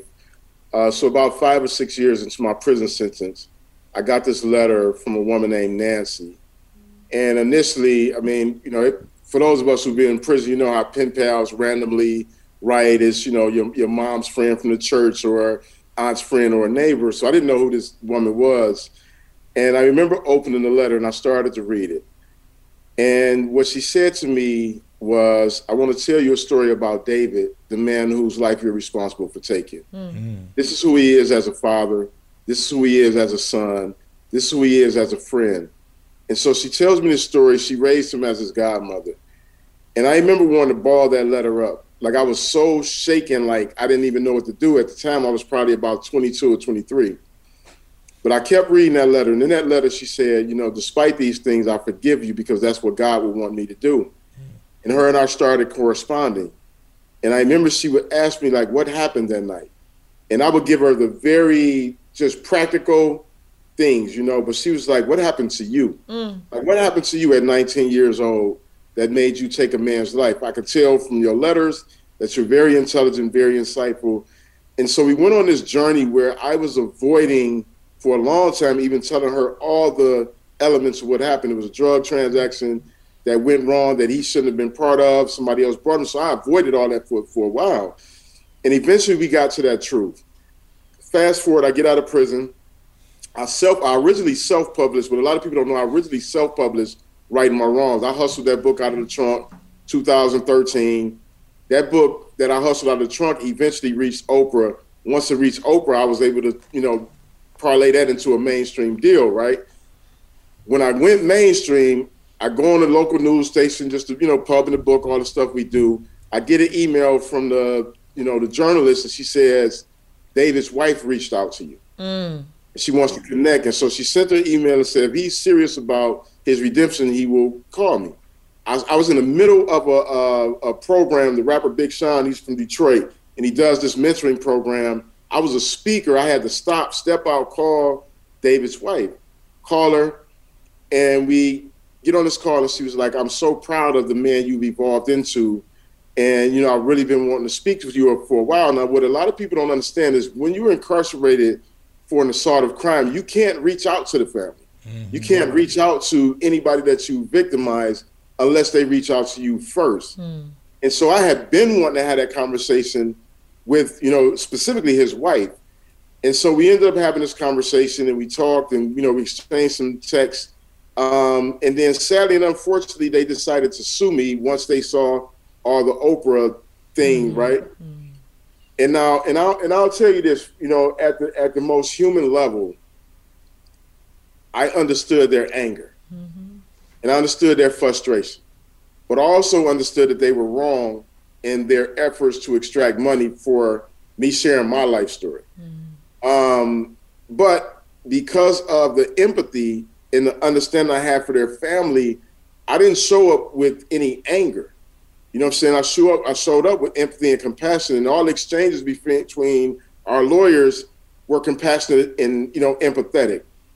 And so what I realized in that moment is that they were in the midst of a deep, deep hurt and deep sorrow, um, as many families are who has lost a loved one. And that pain manifested with outsiders telling them this is how they should get justice. Mm. Even though I had already served my time and did all the things that I needed to do to, to, to deal with the, the legal part. And so what I what I would say, Mysonne, is that you know these things that we find, these moments that we find ourselves in, you know, that was a 30 second decision that ended a life and it completely changed my life for the rest of my life. Mm. Uh, you know, my young son has had to deal with the fallout from, you know, my experience. Mm. You know, going to school and, you know, a kid can say, hey, your dad's a murderer. Mm. You know, um, you know, there's business, there's people I've dealt with, there were job opportunities. And so everything that I've been able to do, I had to kind of create it very grassroots, very, you know, guerrilla style. You know what I'm saying? Hustle, hustle, until you break through. And once you break through, there's no going back. But it endures, you know. And so for me, I think it's important uh, for us to atone when we can and where we can. It may not always be directly to the people that you've harmed, but there's other people in proximity. Like I've worked with mothers of murdered children uh, back when I was in Detroit, and I was able to sit as a proxy for, you know, the men who had killed these mothers' kids, hmm. and I was able to sit and allow these sisters to say, "I don't like you. I hate you. I'm hurt by you. I'm devastated by you." And I was also able to apologize on behalf of those men and facilitate healing. And like that's the work that is a lot of that's behind the scenes, but restorative practices are popping up all over. And I think it's one of the linchpins to actually healing our community because, as we know, violence is cyclical. Hmm. You kill my brother, I kill your brother, you know. And I just, you know, spared a whole family when my brother was murdered. I went home, you know, I'm, I'm in a D, I'm official in the street. The brothers, they love me. My brother got killed, the whole block was there. And they like, we know where his mom at, we know where his brother's at right now. We about to go around. And I was like, no, we not. That's not what's happening here. Hmm. You know what I'm saying? Because sometimes some of us, sometimes we have to step up and say, you know what, it got to end here. You know, my family is hurting. You know, this was our baby brother. He wasn't in the streets. He wasn't doing anything wrong. And all of us, most of my brothers, we're all from the street. So it's easy to justify that kind of reaction. But the responsible and healing thing to do is to disrupt that. Uh, and so we were, I was fortunate that, you know, I'm, I'm, I'm the OG, I'm OG enough for them to actually listen. Wow. Um, but that's all, that's part of the restorative practices. What's your brother's name? Uh, Sherrod. His name's Sherrod Red, and I was fortunate before the book came, the new book came out, to be able to, you know, dedicate this book to him and other young brothers and sisters and families who have lost a loved one. And you know, it's uh, it's hard though, you know, because it's like it ain't even been a full year, you know. Yeah. But um, you know, it, it's it's the nature of our community that we got to talk more about. That's you know, this, this reckless gun violence, and you know, his circumstances was different. Like I was in the streets, street stuff. You know, there there's you know understanding in that world of these are the potential outcomes. Um, so when it happens differently, it hurts differently. But you know, I just look at these moments, man, as opportunities to further heal our community and, and really advise, um, you know, young people like how to think about these things differently. That's right, man. And so we got we got to wrap this up, but I, I really want to ask Kev a question, just based on just what you said, right? And knowing some of Kev's story, Kev, you know, I I read, well, I, I think I seen an interview where you were talking about how your mother was killed, and um, and I just just was listening to it and just just trying to process it, and I, and, and I believe it was just based off someone trying to get do something to you or trying to extort you or something or some get back did you when when that happened did you blame yourself do you still blame yourself for the situation how did you come to terms with that whole situation Well, for clarity, it, it actually didn't have anything to do with me. okay i'm Uh-uh. sorry It was actually brought to my doorstep. A, a very good friend of mine at the time, his girlfriend, who at the time was maybe 18 years old, and she had got kidnapped. And it just so happens that the kidnapping happened in the Bronx, uh, probably minutes from where my mother lived. You know, my mother lived in the, uh, the uh, Fordham Hill section, uh, University, you know, in that vicinity. And this happened like in a section, like in like the Fordham Hill section of the Bronx, which this young lady was visiting a, um, a girlfriend of hers. And then when she left the apartment, they abducted her, and um, they had asked her for money. And me and her, me and her boyfriend, you know, we were like uh, intertwined in in, in in in in our illegal dealings. So um, I guess when they had when they had her, they had asked her to to, to take them to my house to get some money or, or some kind of way. My, my name came up in the conversation. In any event, she brought them to my mother's house, and um, they manipulated themselves to get into the apartment, maybe saying something that happened with me. My mother knew who this young lady was, but she wasn't she wasn't you know directly associated with her, but she happened to know who this young lady was. So some kind of way they gained access to the apartment in search of money and, and drugs and those kind of things, which none of that was was there. Um, but to answer your question, indirectly or directly, it, it still was because of the life choices that I had made, of course. You know, had I not chose that as a as, as an occupation, then it would have never ended up at, my mother's doorstep. So to answer your question, frankly, you know, it's not a day that's went by, and that's been over 30 years that that that I've been able to forgive myself, and that's one of the reasons why I go so hard for my family. You know, to to to to make it make sense because, you know, especially around holidays and and, and certain things, even with the, with the birth of my grandkids, because I'm a grandfather now to know that she wasn't here to see that. You know what I mean? And I did all of these things for that reason. I mean, I actually got into the, the, drug game because of the poverty that we was in, and I was trying to pick up some of the slack around the household. You know, to make to take the burden off of her and make the load a lot lighter. You know, so the, ironically, that been the end result. Almost like felt like my efforts was in vain because that was really what motivated me in the first place. So um, I feel 100% responsible for it. You know what I'm saying? And that's not something you wake up and you can ever shake. You know, you can you can never you can never rid yourself of that guilt. And I walk around with it all the time. You know what I'm saying? But again, I'm I have to do so much to the right to offset what went to the left. Mm. You know, in every waking moment, trying to um, just you know make it all make sense when it's said and done. You know what I'm saying? So, mm. But yeah, I, I, feel directly responsible for it, and, and it's not nothing I've ever been able to like uh, sidestep. What's the therapeutic process? First of all, thank thank you to the three of you for being so vulnerable and transparent. Um, this yep. is probably one of the most moving shows that we've done.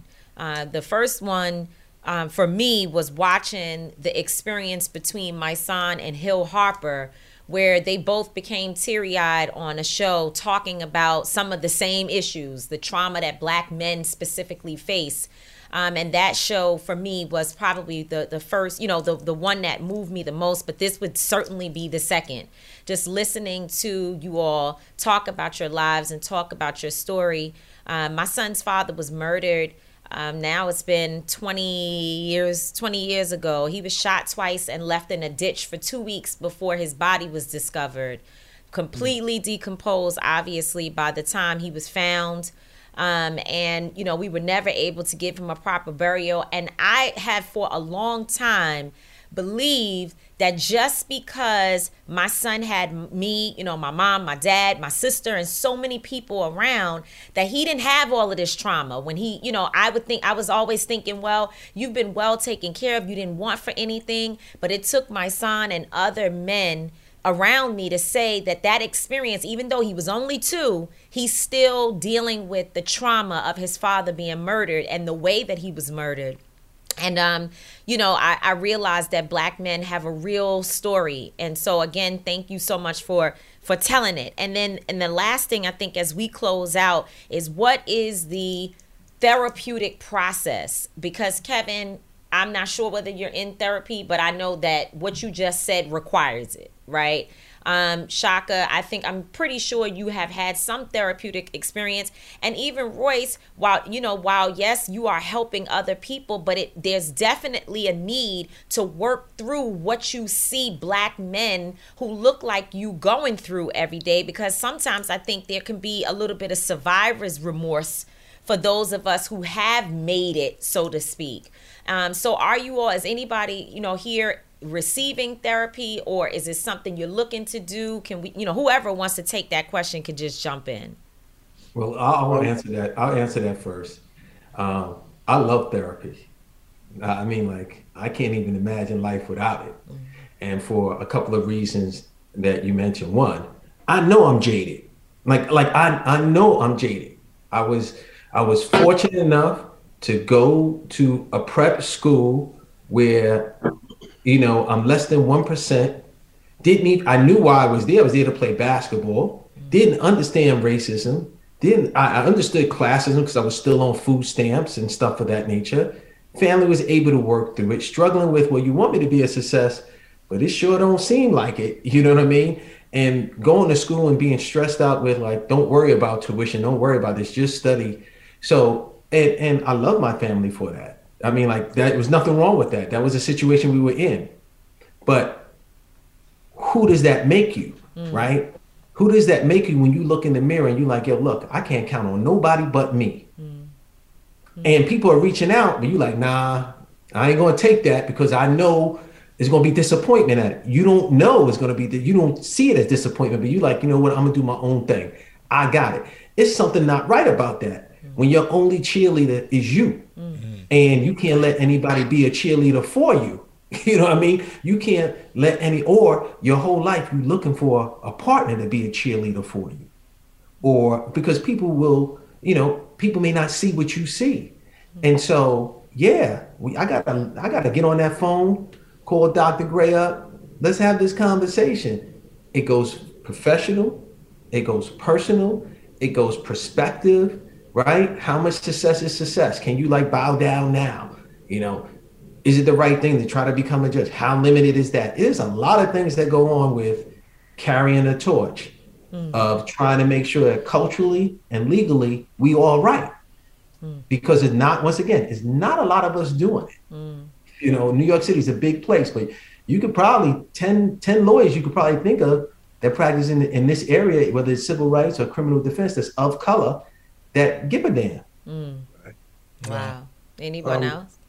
Yeah, um, I, I can 100% identify with everything that Royce just said.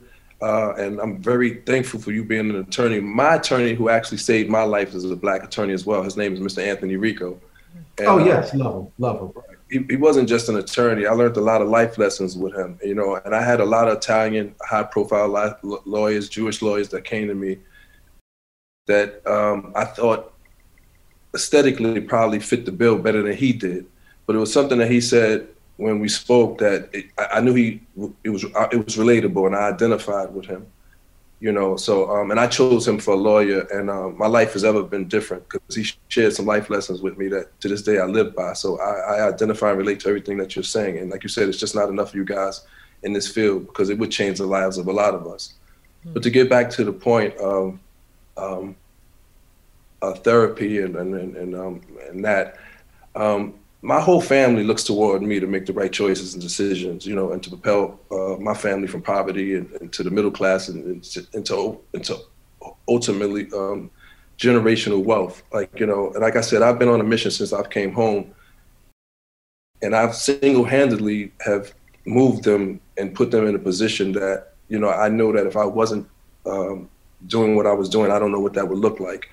Um, so with my accomplishments, and my success is, is I think what soothes my soul and, and, and keeps me a little, little bit at peace.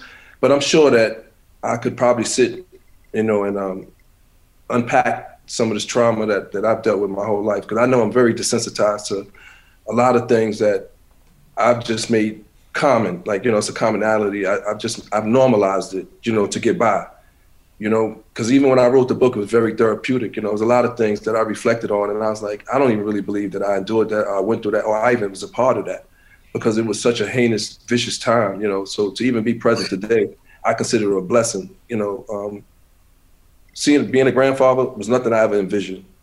You know, um, coming back, uh, putting my daughter through college, and seeing her graduate, and then now having a child.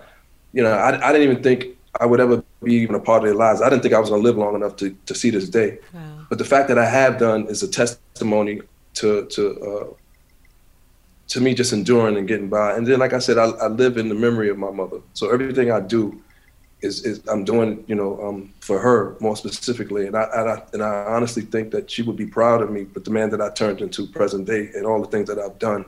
So, um, it, do I think I, I, could use therapy? I think all black men could use some therapy. Yep, I think we absolutely. could, coming from urban environments. That's a fact. But I still feel blessed to be here today. And like I said, I'm honored to have been a part of this panel today. It's very insightful for me. You know, I'm glad that I was a part of it. Thank, Thank you, for having me. Here, Kev. Yeah. And I'll, I'll, just add, I know we're wrapping up. Uh, I, Shaka, before you answer the question, I, and I know they're going to kill me. The whole production team is looking at me like I'm crazy. But the, the, the, we talked about this earlier in the show um, my brother told me uh, this this past weekend that he did 60 months in solitary confinement. I don't know why I didn't. I mean, I was I thought I did his bid with him, but clearly maybe because I became a teenager, I missed some time. I had no idea that he sat in solitary confinement for five years. But he told me he grew up in solitary, and I'm just trying to. I just want to know, like when we talk about therapy, like what has it been like for you to deal with, you know, returning to life after having sat in solitary, what would you say, for seven years? Because my son always tells me after how many days something? I think after 90 to 60 days, it, it changes you. It, it yeah. does something mentally to you. Yeah. You know. Any Yeah. More time than that. Yeah, no, it, it- it's it's it's one of the most horrendous things that we can do to another human being, and I think a lot of people experience just a, a, a minor glimpse of what that's like with the pandemic. Um, you know, that feeling of being alone, that feeling of not knowing when things are going to change. Uh, the hardest thing for me about being a solitary is my sentence was indefinite, which means it's not like, hey, you're going to be there for 30 days or 60 days or 90 days or a year. You're just going to be there until they decide to let you out. And so you can never really put your feet on solid ground. And it's the it's the most barbaric stripping of a human being. Uh, people often ask, why do I write from such a space of vulnerability? It's because I've already been stripped of everything. Um, and so for me, regaining ownership over my life, you know, requires me to confront the things that have made me uncomfortable in life. And, you know, when I think about my therapeutic processes since I've been out, uh, and I promise I can't wait for y'all to read this book, and it's not even just on a sales pitch, but I get into like the molecular level of what it was like coming out because those that know me, you know the public, the public facing side, right? The accomplishments, the accolades. But I talk about in a new book the dark side of it. Uh, what happens when the lights go off? You know, when the cameras are not there, when I'm alone in a hotel room, uh, processing all the trauma that I've just vomited up. And, you know, so I started seeking out counseling. I started seeking out therapy. And sadly, um, it is really hard to find a black therapist. Yeah. Um, it's hard to find a black male therapist that doesn't have a back caseload of people that can't afford to give you the attention. And the last therapist I had, cool dude, but the same thing continues to happen over. They get so enraptured in the reality that I survived what I survived that I almost become their therapist. Uh, because they can't even believe that I thrive at this level and that I've been able to do the things that I do and still show up as a full human being where they're like, damn, well, what do I need to do? You know what I'm saying? Um, and so it's made it very difficult, you know, but I'm really, I can tell you, I'm really fortunate. I read a lot of books. Uh, I write, you know, write is, writing is my therapy, you know, and I just have incredibly beautiful people in my life. Uh, people who I can talk to about all the things, you know, and, and, you know, having, having a, you know, being a dad where a lot of my fatherhood has been as a single dad, you know, it's really watching my son's processes, watching who he is and how he's become without all the trauma has helped me even understand the depths of the trauma. Uh, because a lot of the trauma we talk about right now is like prison and and, and uh, gun violence, but it's deep. It goes back to our childhood. You know, it goes back to what happens in our household, and whether it's out of survival, whether it's out of a repeated cycle, a lot of that trauma that comes from there bleeds over into how we show up in the rest of the world. Uh, so I'm just a big advocate of, of people really uh, taking care of their mental health, their emotional health, cutting out the things and the people that don't serve where you're trying to get in life. Um, I don't have no problem shutting down shop at this point. You know, I've matured and grown to a space of really understanding that we as black men specifically, we deserve joy. You know, we deserve to be able to receive love, not just show love. Uh, we deserve to be a provided for, not just be providers. And that is holistic living and an experience that we've been robbed of and deprived of, and oftentimes we've deprived ourselves of it. And so, you know, for me, therapy is at as you know is really important. And, and lastly, I'll say this: I ran into Iyanla Vanzant, who I did some minor work with before, and we were we were we were just talking briefly. I mean, like a five minute talk. And what she said to me has left an imprint on me that I know what I need to do. Is she said, "Shaka, no matter how you show up in the world, no matter how brilliant, how talented, how successful you are, what happens to you is embedded in you physically. Mm. And you have to move that energy out of your body. And I was like, damn, she was like, as a human being, you cannot be confined to solitary for seven years without that impacting your cells, like the cellular nature of your being. You know, and so it was just like it started showing me like all these little things, these nuanced things, you know, the emotional disconnect that comes so easily. Uh, you know, emotional distance from anything that's inconvenient. Not even just hard, that's inconvenient. I don't have time for that. You know what I'm saying? Who got time for those feelings, right? Not not even liking being touched. Like it took years for me to be comfortable with like just a hug. Mm. You know, uh, how I have conversations to be able to enjoy and express myself without skepticism. You know, and so you know there's long term implications of incarceration, and, and, it doesn't matter the length of time. I promise you. Um, you know, and, and, this is something that I think we can all appreciate. I'm a big fan of hip hop. You know, I'm, I'm, a, I'm I think I'm one of the biggest fans of hip hop. Pay attention to every artist who has ever been arrested for any amount of time. The indignity of being stripped, searched, uh, the indignity of being, you know, having officers look in your most intimate of spaces, the indignity of being shorn of all agency over anything that you would normally do as an adult, like that psychologically damaged you. And none of them have ever been the same after that. You see a heightened aggressiveness, you see a heightened defensiveness, because these are real consequences of what prison does, far beyond, you know, so-called protecting the community. So big advocate for mental health. Happy y'all are talking about it. And, you know, such a pleasure to meet you, brothers. Uh, Kevin, you know, Don Diva saved my life many times in mm-hmm. prison, you know, reading those articles and just keeping us connected to what was going on in community. Um, and it's so dope to just see, you know, a brother who was actually not just a legal uh, counsel, but also blessing us with the jewels so that, you know, in the event we need to understand um, what's happening legally, we had it at our disposal. So Salute to y'all. You. Can't wait to grab y'all brothers' books. Yes, definitely. I'll make sure make sure that y'all connect and y'all change exchange information and y'all stay connected because these are the type of brothers that y'all need to be around. I can just see y'all creating and building together something that'll be, you know, phenomenal. So that's that was my process when I put this whole thing together. Mm. So we got to go. Good job. You did a you know, good job. Did you did right. something today. I did, I did a little Look, something, right? You know, I have to give you a little yeah, bit of props. You know I usually beat you yeah, up, but you know, I did a little you, something, you man. Little Y'all made me look good. Together. I appreciate it. so listen, man, we got to for you. Yeah, 22. Okay, yeah, yeah. So listen, man, we got to go because we can just have this whole conversation. we probably could do this for four or five hours. You know, I'm just I'm in awe of all of you guys, man. So make sure you get your book, Royce. What's the name of your book? Cardiac arrest, a tactical guide on how to handle unlawful police stops. You also have it in workbook form. And I'm gonna do like Shaka do. I'll show you the workbook. Yeah, so there you go. That's uh, right. All right. Shaka, what's the name of your book? Say it one more time. New one. The new book is Letter to the Sons of Society, a Father's Invitation to Love, Honesty, and Freedom. I understand freedom. Make sure you go get that book. And Kev, let them know the name of your book. Crack Era, The Rise, Fall, and the Redemption of Kevin Chiles.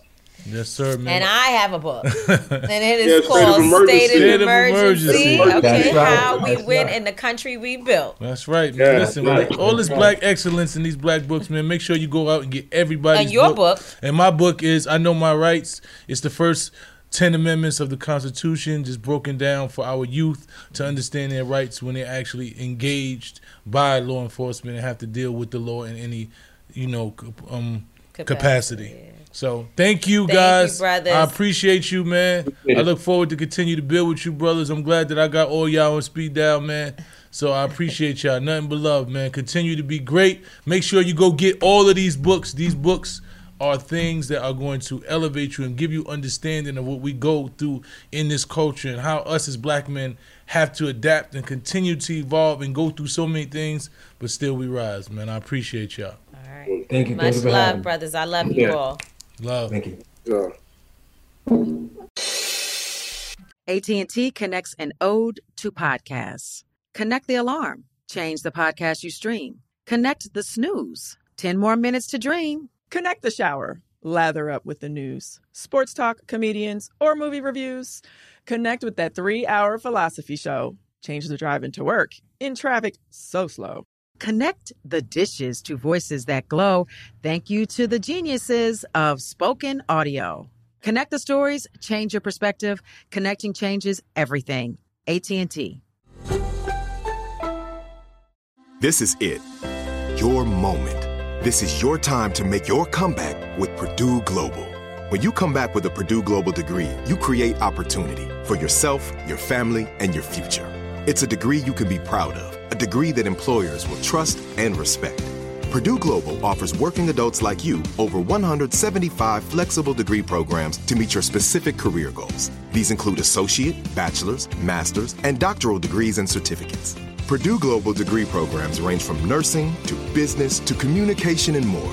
Whatever your interest, we have the degree that will move you forward. You have the knowledge, you have the experience. Now it's time to get credit for the work you've done and earn the recognition you deserve with Purdue Global, Purdue's online university for working adults. You know you're worth it. We do too. So don't wait another second to get the degree that will take your career to the next level. Start your comeback today at purdueglobal.edu. Got my Prevnar 20 shot. It's a pneumococcal pneumonia vaccine. For us, wise folks, it helps protect. I'm 19, strong, and asthmatic, and at higher risk get vaccinated. But but nothing when grandma speaks. Grandson listens. 19 or older with chronic conditions like asthma, diabetes, or chronic heart disease, or 65 plus, you may be at higher risk for pneumococcal pneumonia. Prevnar 20 can help protect you with just one dose. Prevnar 20 is approved for adults to help prevent infections from 20 strains of the bacteria that cause pneumococcal pneumonia. Continued approval may depend on a supportive study. Don't get Prevnar 20 if you've had a severe allergic reaction to the vaccine or its ingredients. Adults with weakened immune systems may have a lower response to the vaccine. Side effects include pain and swelling at the injection site, fatigue, headache, muscle, and joint pain. For full prescribing information, please call 1 855 213 2138 or visit Prevnar20.com. Ask your doctor or pharmacist about getting vaccinated with Prevnar 20, even if you've already received another pneumococcal pneumonia vaccine.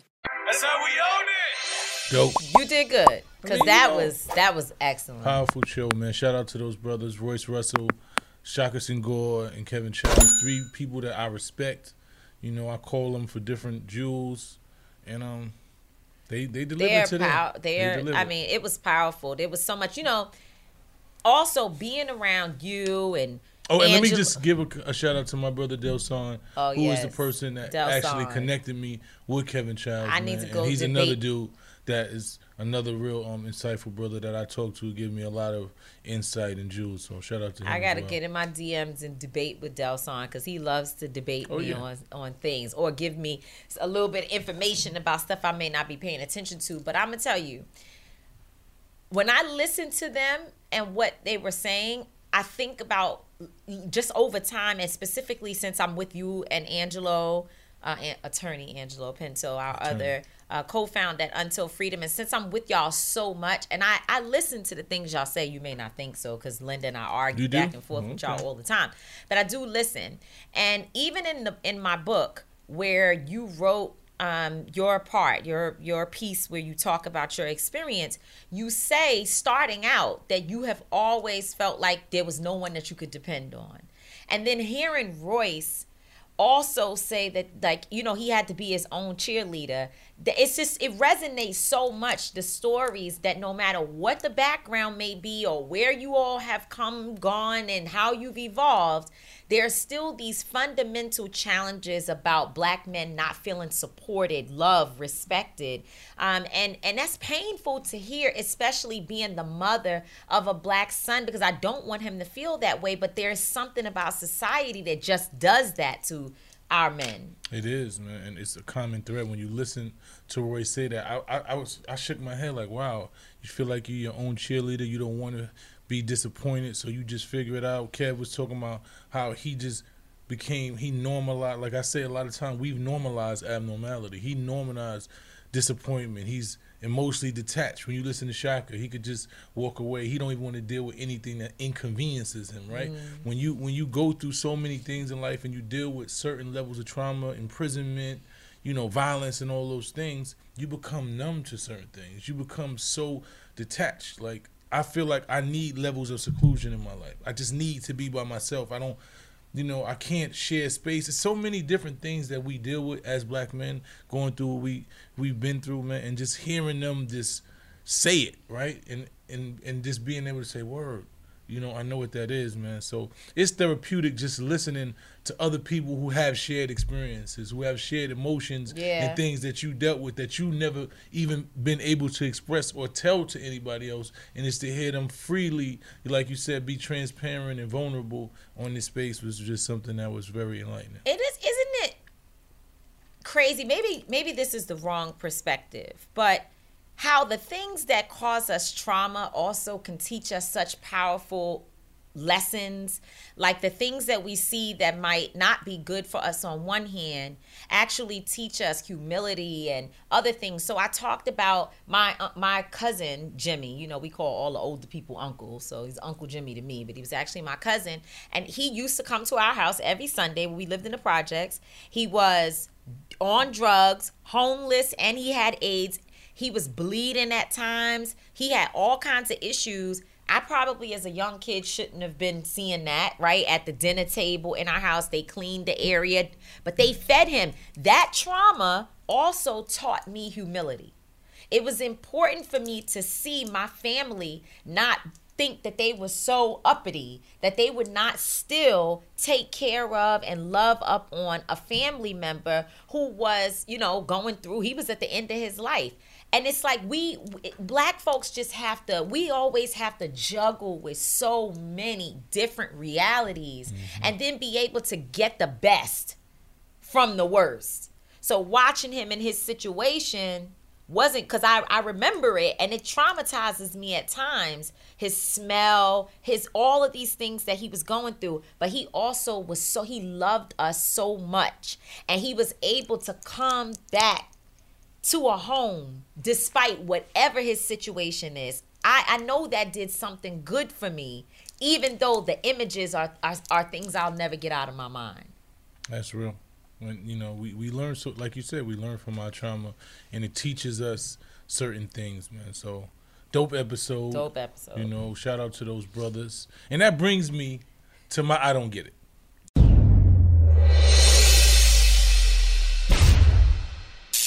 What like, don't you get this week? So we talking about all of these real things. Like we, this is a real, real deep episode, and um, reality. You know, this is like real reality. These are things, tangible things you see, you touch, you smell, you actually engage in.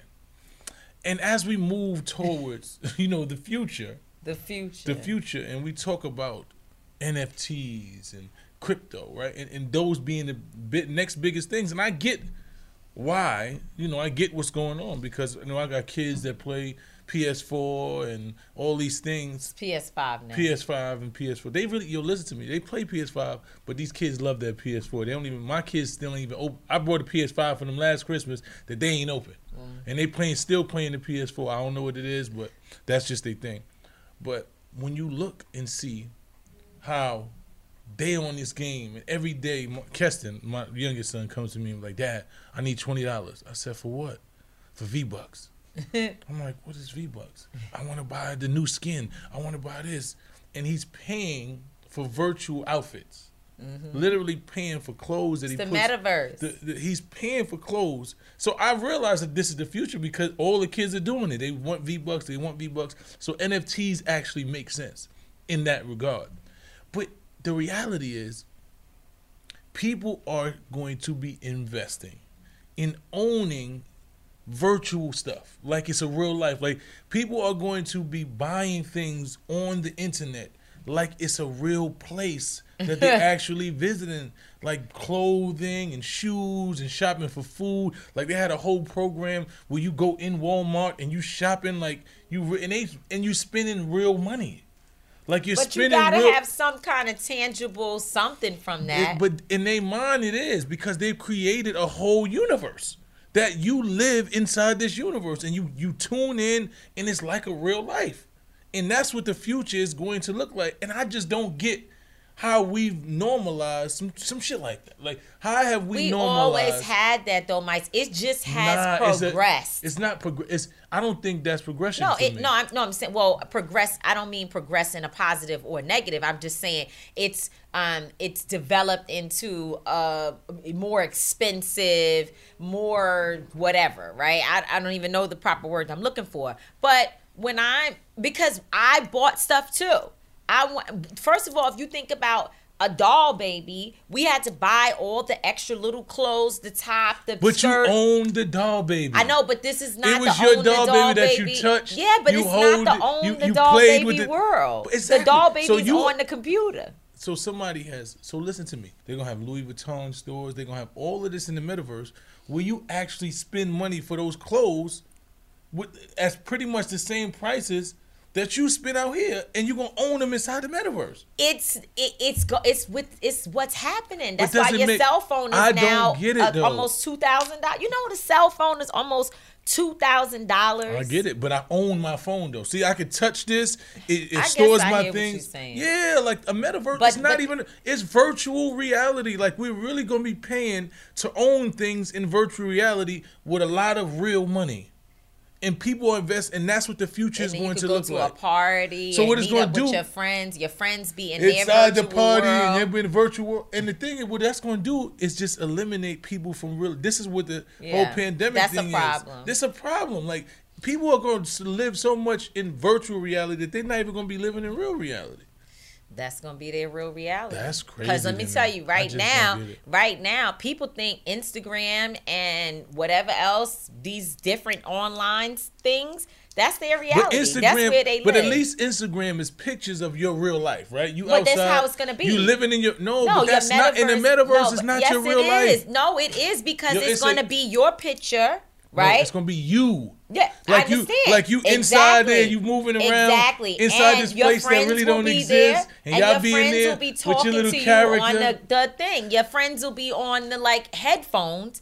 and you'll see and hear them speaking to you, and y'all will be Yeah, together. I'm not- So instead of writing on Instagram a message back and forth, you will be acting out whatever it is that you're saying to your friend, or having the conversation with them in person. Anyway, yeah. No way. Our show has been long today. Long show, A good show. but it was a dope show. Yeah. Shout out to the brothers who came up here. Make sure you get all of their books: Cardiac Arrest, Uh, The Crack Era by Kevin Chiles, Cardiac Arrest by Royce Russell, and Uh, Letters to My Sons of Society. of Society Yeah. by Shaka Gore. Go out and get those books. And Tamika, State of Emergency is still one of the best sellers out here. Make sure you go get that. And with that said, end to the show. We appreciate you. Make sure that you continue to make us number one. Street Politicians, number one podcast in the world. I'm not gonna always It's be number right. one in our hearts. It's but number we one. need the people to take On- it to number one Look, on you gotta the speak chart. it to existence. I'm not saying that, that It's we don't, one. but if the thing is, if people believe that it's already there, But it's they already may there. not push it. I'm telling you, it's there. No, no, It's no. They there. gonna, It's there in your wanna heart. watch. Listen, people want to watch who's the best, and we the best. Number one show in the world. we appreciate y'all. I'm not gonna always be right. Tamika's not gonna always be wrong. We will both always, and I mean always, and always, always, always be authentic. Peace. That's how we own it.